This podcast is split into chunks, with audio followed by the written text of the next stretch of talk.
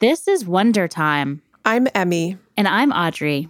This is a unique series that takes a perspective of investigating the world around us through the eyes of nature. We'll discover themes, tell fun stories, weave together facts, and pose ongoing questions to spark curiosity and wonder. Our first series is Life Through the Spectrum. Using science, art, examples in nature, and themes throughout human history, we will discover the amazing phenomena of the seven colors of the rainbow.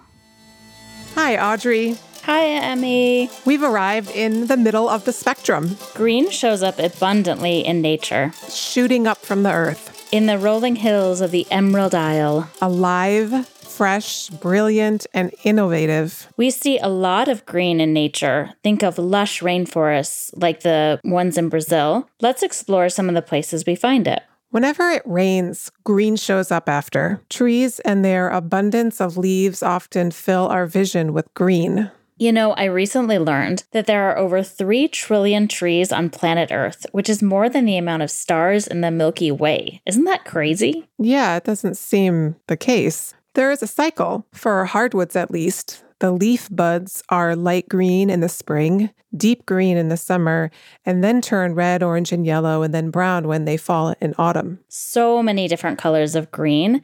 Then there are green pine and green evergreen trees, seen mostly in mountainous areas, and they are green all year round because their needles never fall off, although they do turn brown when the entire tree dies. Plants grow through a process of photosynthesis. What makes plants green is a photosynthetic pigment called chlorophyll. Chlorophyll absorbs the blue and red portions of the electromagnetic spectrum, which is why plants show up as such a bright green color. There are all sorts of green grasses, made popular by U.S. suburbia. I love the smell of freshly mowed grass in the summer. A perfectly manicured lawn is often pumped full of pesticides and fertilizers. Left to its own devices, grass will grow wild with dandelions, clover patches, and a species of weed called crabgrass will take over. It's really hard to get rid of. Mm-hmm.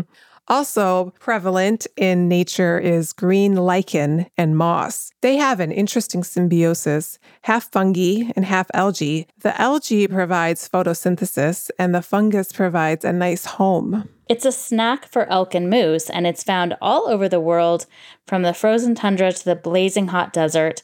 While it is often green, it does come in a variety of colors. And it's used in litmus tests to read pH levels. The lichen is ground into a powder and adhered to paper strips.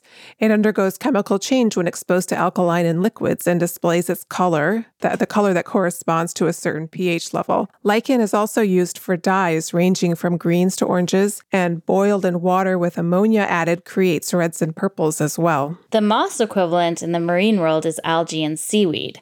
It grows so abundantly all over ocean surfaces, and it's very hard to eliminate once it's taken over. It can sometimes make water look green. The name speaks for itself a weed that grows in the sea.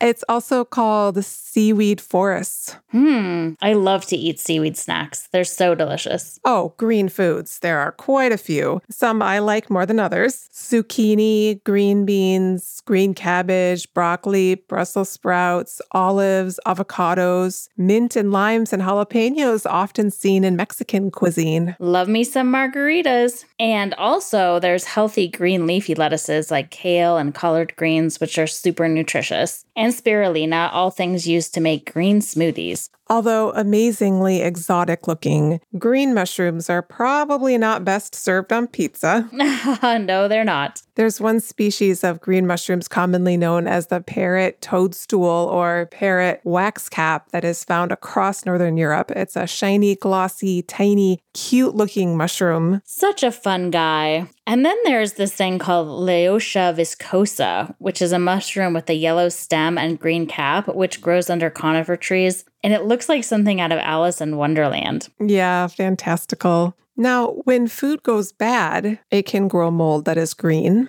And when food comes out of the body in the form of vomit, it's also sometimes green. Yeah. Um Speaking of gross topics, infection also shows up as green when it's oozing out of the body. Yeah, green is young, fresh, and healthy. What's interesting is when it expires, a new green often moves in. For us humans, this can be a warning sign of something unwanted. True. And what about the animal kingdom? Well, I find green insects to be pretty cute, like inchworms and caterpillars, although not when they eat my parsley plants. No. And there's the praying mantis. Yes, I once found a praying mantis on the streets of New York City. True story and I brought him to dinner and a movie with me. He was the best date ever. I don't know what happened to that guy, but he was a keeper. oh gosh, that's kind of funny. There are green lizards too, like iguanas, green anolis, and the gecko. Made famous, of course, by the Geico commercial. And lots of green snakes. Lots of green snakes. Yes. The deadly green python, the Mississippi green water snake, the Eastern green mamba. Ooh, mamba makes me want to dance. And there's more rough green snakes and smooth green snakes, which make really good pets. I don't want to touch them to find out which one is which. And there's green tree snakes and green vine snakes. And don't forget the green whip snake. It's a firecracker. There are a lot of green snakes, but we'll stop there. I think we're getting the picture. Yeah. There aren't too many green birds, but there are a few and they really stand out in the wild. Of course, we know about parakeets and parrots. Polly want a cracker. And there's also this bird called the cherry headed conure, useful for blending into canopy. And moving on, there are some beautiful green stones and crystals, such as green emerald, peridot, fluorite, jade, and malachite. Moldavite is a silica projectile rock formed by a meteorite impact, probably in southern Germany, that occurred about 15 million years ago. Ooh, that sounds like science fiction. You know, copper is a brilliant orange pink metal, and when it oxidizes, it becomes green.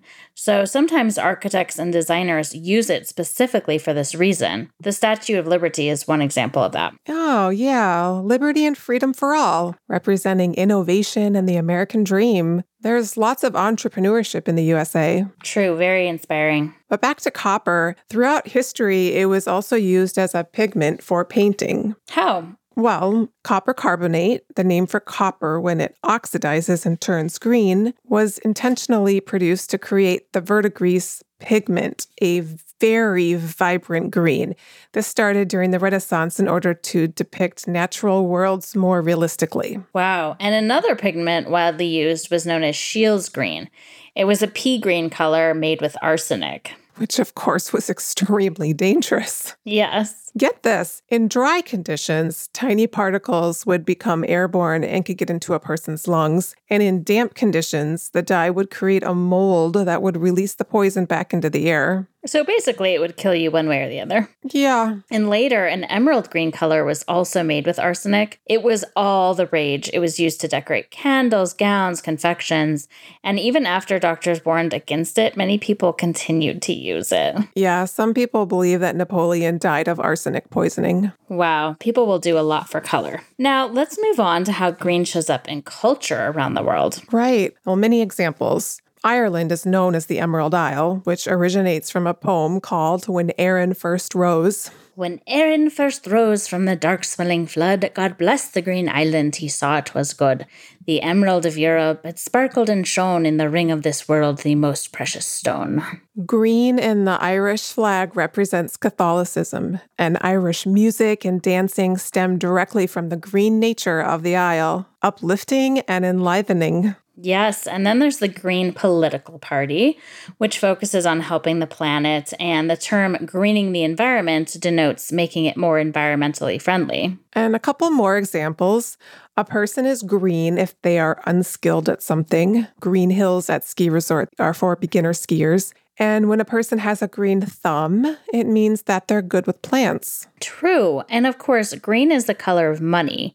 And on the low end of the bar, it can denote greed and jealousy. The term green with envy originated with William Shakespeare. In Othello, Iago warns Othello, Beware, my lord, of jealousy. It is the green eyed monster which doth mock the meat it feeds on. Love me some Shakespeare. And now onto green liquor. Green drinks don't come off as appetizing at first, but there is one that has been popular for centuries absinthe, also known as the green fairy or the green muse because of its supposed hallucinogenic properties. yes, it's green because of muddled plant leaves, a combination of anise, fennel, and wormwood.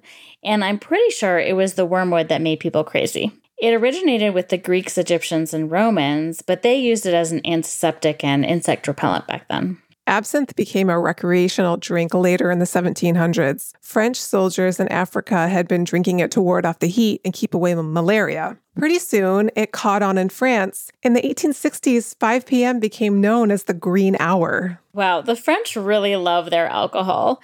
Chartreuse is also a green liquor made from herbs and plants, made in France by the Carthusian monks since 1737, according to very specific instructions. And since you brought up monks, how does green show up in religion and mythology? As we mentioned briefly before, green is associated with the Catholic religion, but we see that it's much more prevalent in the Islamic religion. Yeah, green is associated directly with the Prophet Muhammad. When he died, he was covered in a green sheath. The Islamic afterlife is called paradise, which means eternal garden, where everyone is donned with green robes and sit upon green silk couches. How groovy. And a lot of Islamic poetry mentions the color green. In Islamic countries, you can find a lot of green mosque domes. Also, many Islamic nations use green in their flags, such as Iran, Bangladesh, Pakistan, Saudi Arabia, Palestine, Turkmenistan. And then there are myths throughout history of green men with characters such as the Old English Green Knight, Robin Hood, Puck from Peter Pan, and of course the famous green leprechaun found with the pot of gold at the end of the rainbow. Don't steal me lucky charms.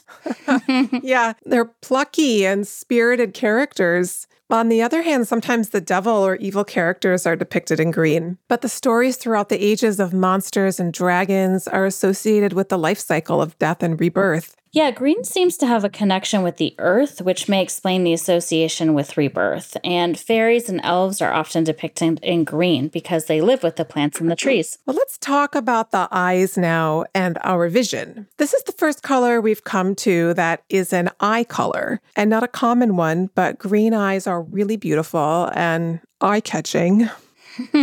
yes, they are. So, how does the eye see green? This is where I had a good laugh because as we've gone through the colors in the spectrum, there are articles that claim red pops out to the most to the eye, or orange is most visible to the eye, or yellow is the color the eye sees first. And when I looked up green, I read the human eye sees green best. What what is this? Each color is great, but these are very general statements. Right. And to dig a little further and recap from previous episodes, red does appear to pop out to the eye because the eyeball changes shape slightly when it perceives the color.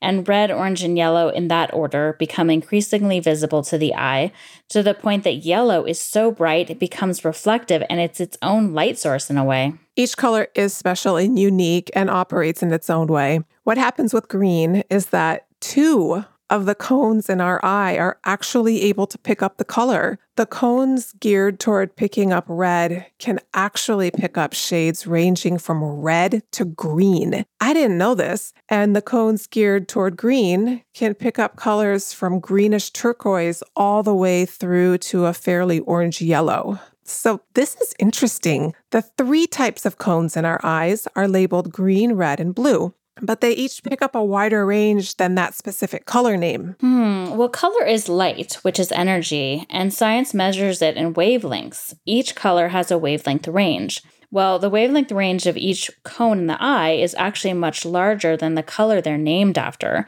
which is why you have cones geared toward red actually picking up colors in the green range. It gives us the ability to pick up a wide variety of greens very well. Yes. Now, we started out this episode talking about all the ways that green shows up on our planet, so now let's finish it up in outer space. Let's just get the green aliens with big oval eyes that live on other planets and visit our planet get out of the way. Ha yes.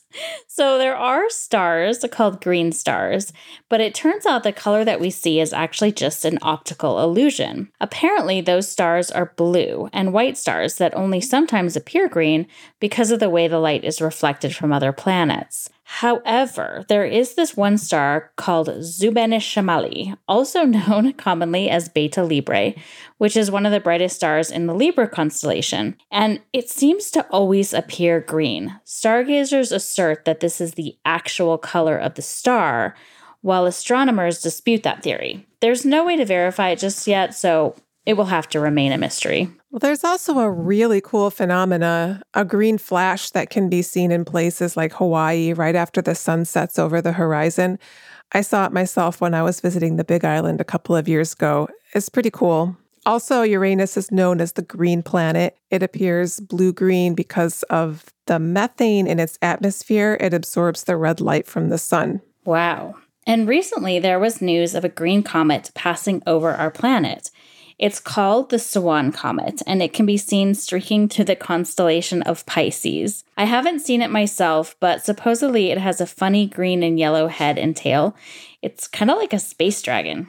All right, well, to wrap up, green is a vibrant color that shows up in nature all over our planet. It's fresh, energetic, and exciting, representing new things. It's connected to jealousy and greed, also infection and spoilage. Celebrated in Islamic paradise, French liquor, and exciting astronomical events. Green is a color that keeps us on our toes. Awesome.